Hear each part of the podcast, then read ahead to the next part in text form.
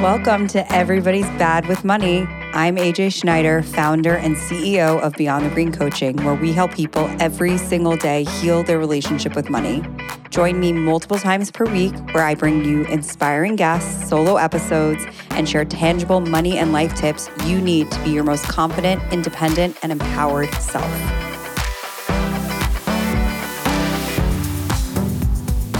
Hello, and welcome back to Everybody's Bad with Money. I am your host, AJ Schneider, and today we're going to talk about what recession?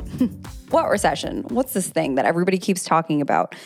And I've been averse to talking about this because it's been so sensationalized in the news and in media and influencers and business coaches and everybody's talking about this recession and to be afraid. And and my whole methodology is that we need to calm your nervous system because you're chronically in a state of fight and flight. And thinking that there's a recession looming after a pandemic, after a war, after this, after that. We're exa- our nervous systems can only handle so much. And the reality is it's not as bad as we think. So I'm going to go over real estate, employment, consumer spending, and ultimately the the bow I want to tie on this is that yes, we are entering uncertain times. Things are changing very quickly. And even though we are in a downturn in the stock market, which I'll get to in a second, that doesn't mean that things are as bad as we think or as that we're being told to think. So, what is a recession? A recession is a significant decline in the econ- economic activity that lasts for months. So, if there are two consecutive quarters, so three to six months, of significant decline in economic activity, experts declare a recession. Now, they declare it based off of a negative gross domestic product or the GDP, which is parallel to the stock market. So, GDP fluctuates up and down, the stock market fluctuates up and down. The GDP is the standard measure of the value added created through the production of goods and services in a country during a certain period. It measures the income earned from that production or the total amount spent on the final goods and services. So that's what the GDP is measuring. And then the stock market is mirroring and analyzing or trying to attempt to analyze okay, if there's this much income being earned, then this much will be spent. And therefore, we're going to measure the economy that way. And the stock market is like, okay, so I we think based off of historical data, future forecasting, and the current needs and wants of consumers that this is what's going to happen. So when someone says there's a recession, literally what they are saying, what an expert is saying is that for two consecutive quarters, there has been a negative or downturn in the economy. What are other things that indicate where the economy is? Well, the first one that, uh, so I was talking, the reason why I'm, I brought this up or I'm getting on the podcast right now is because I was talking to a client this morning and she's like, Can you talk more like on your podcast or like in your newsletters about the recession? And I was like, I've been so averse to having this conversation because I think the news has been sensationalizing it so much to be for you to be afraid. And I don't want people to be afraid. So I was like, okay, so what is your belief on the recession? And she was like, well, I, you know, when I hear the word recession, I think, we're going to have a housing crisis and there's going to be unemployment and people aren't going to have any money. And I was like, okay, then I have I have to address this because none of that is actually what's happening right now. So the first thing, real estate. During the pandemic and before the pandemic, the cost of homes were higher. And then during the pandemic, there was a boom because people wanted to buy homes and there was not a lot of inventory on the market. And the reason why there wasn't a lot of inventory on the market is because baby boomers didn't want to move. The second is that we actually have a home shortage. So I'm going to get to this in kind of a roundabout way. So just, you know, put on your seatbelt and stick around for just a second. I want to go back to 2008. In 2008, we had our housing crisis. Why did we have a housing crisis? Because lenders and banks were giving out loans to people who couldn't afford to pay them. So someone was buying a home and then couldn't afford the monthly mortgage payment and then therefore went delinquent on their monthly mortgage payment and then their home got repossessed and they got kicked out of their home and they had nowhere to live.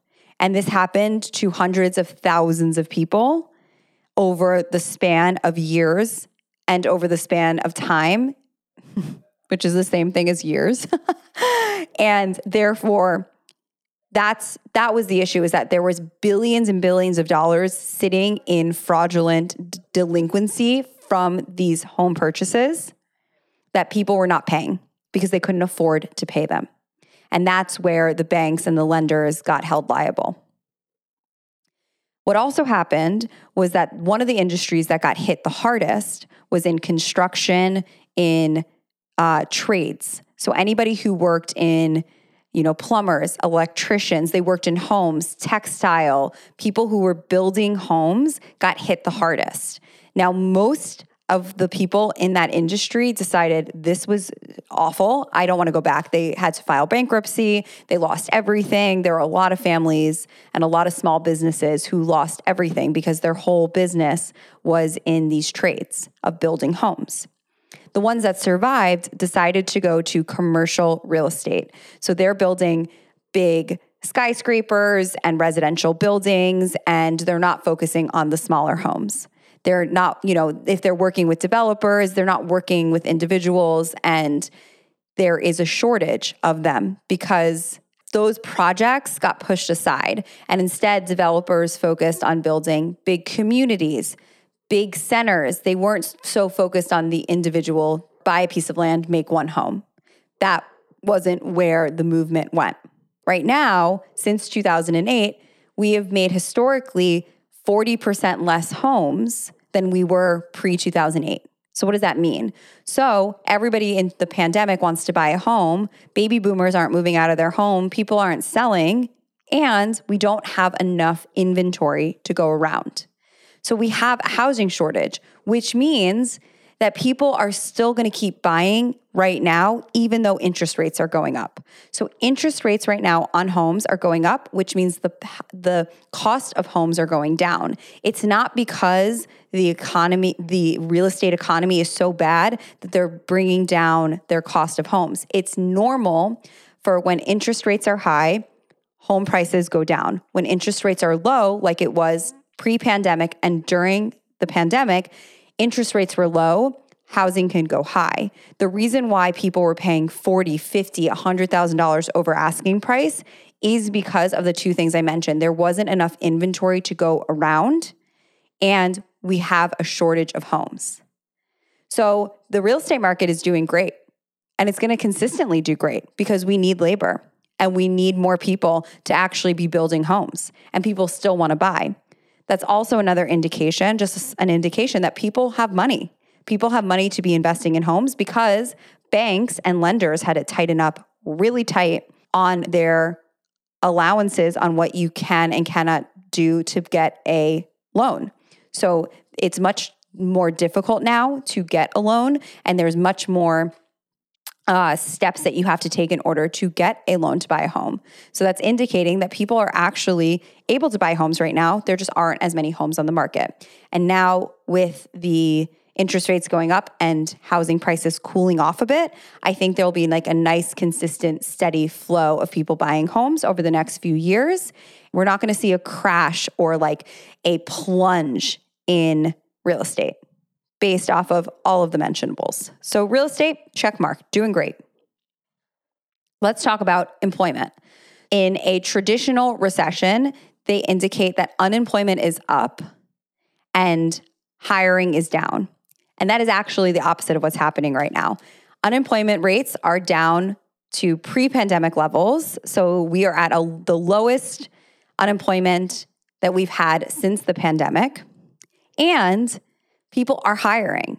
There is a lot of jobs. So that indicates that there is a lot of money to go around because people want to spend money to hire people to do more jobs. Two, there are industries that are being hit by this quote unquote recession, and that is tech. And the reason why is because tech had a huge boom during the pandemic. Why?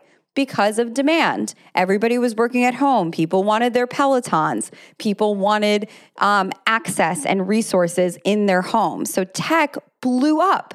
And so what did tech do? They hired more and more people because of the demand. They needed the support, they needed the help. Now that the demand has shifted and people are going back into the world, tech is laying off. Also, tech had to build a lot of new systems in the pandemic that they never had. That required a lot of labor, additional labor. Once the systems are created, you don't need as much labor. You know, it's an example of you need a lot of people to build the rails for a railroad. But then once the railroad is built, you don't need as many people managing the railroad. It's the same thing, right? They built all these new systems, all these new processes to support the demand that people were asking for. And in some businesses, they thrived. And in other businesses like Peloton, they could not keep up with the demand. They couldn't. And so stocks and investments like that are going down. And other tech companies are going down because they couldn't keep up with the demand. And some of the tech businesses just don't need the level of employment that they had during the pandemic because they were in a boom. So it makes sense that they would be they they got the best return from the pandemic and now they're going to be hit the most by this downturn in the economy. Employment is up. Hospitality, trade, those are up. People are desperate for labor. Okay, next point, consumer spending a part of a quote unquote recession is that consumer spending is down. Well, actually, consumer spending is at 1% right now, higher than it was the previous quarter. Now, we can account for inflation being a part of that reason, right? Things are more expensive, but this is an indication that people have money, people are spending money, and people want to spend money. Now, this has a lot of positive and negative implications, like people are putting more money on credit cards. Maybe people are spending above their means, but ultimately, what this is indicating is that people are not stopping spending since the increase of gas or the increase of prices and the increase of goods and services. Now, if you want an indication of how we are not slowing down the economy, oil, the top five oil companies last quarter brought in $35 billion. So, in a three month time period, they brought in $35 billion. Now, how does oil impact consumer spending? Well, people are still driving their cars. People are still getting on planes. People are still buying goods. People are still traveling. People are still going out there. So that indicates to me that the reason why the oil companies made so much money is because people are spending, are traveling, are going out, are not letting these new inflated prices change their spending habits, which means that people have money.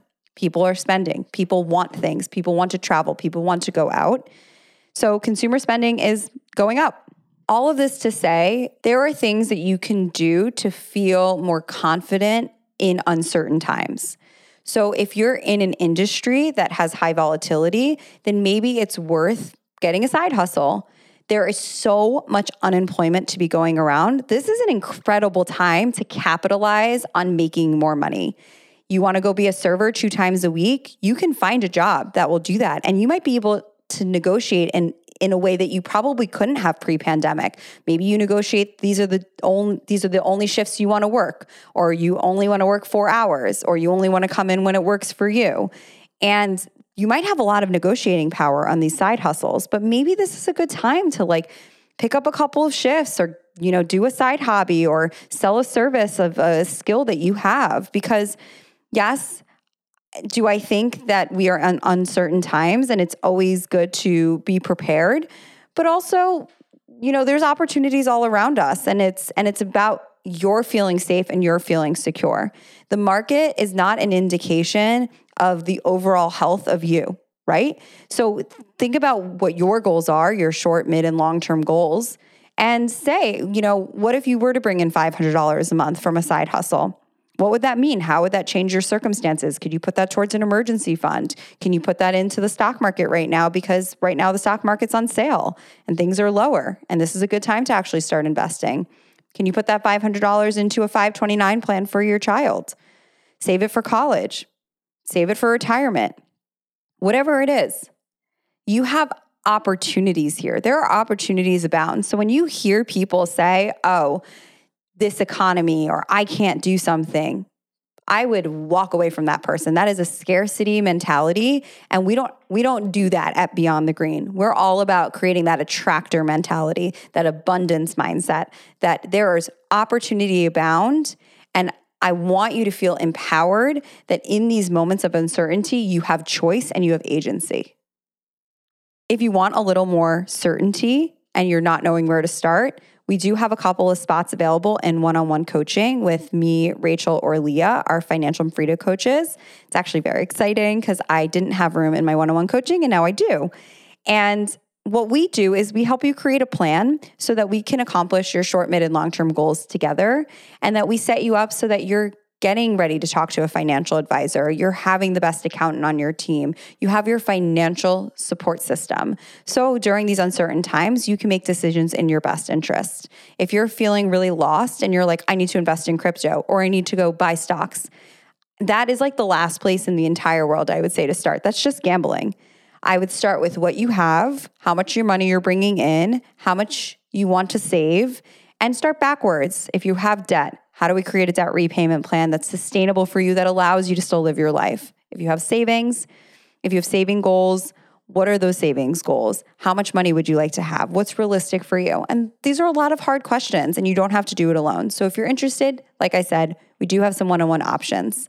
Otherwise, I really hope that this was helpful. And I hope this calms your nervous system a little bit that like things are not as bad as they're appearing. They're just uncertain, and uncertainty scares people. But you don't have to be scared because you're an attractor and you know that you can make decisions today that are going to impact tomorrow. Thank you so much for your time. Please rate and review us on Apple Podcasts. Your review has such a ripple effect. It gets our message in front of more eyes, and we really appreciate it. And I hope you have a fantastic rest of your week and happy budgeting.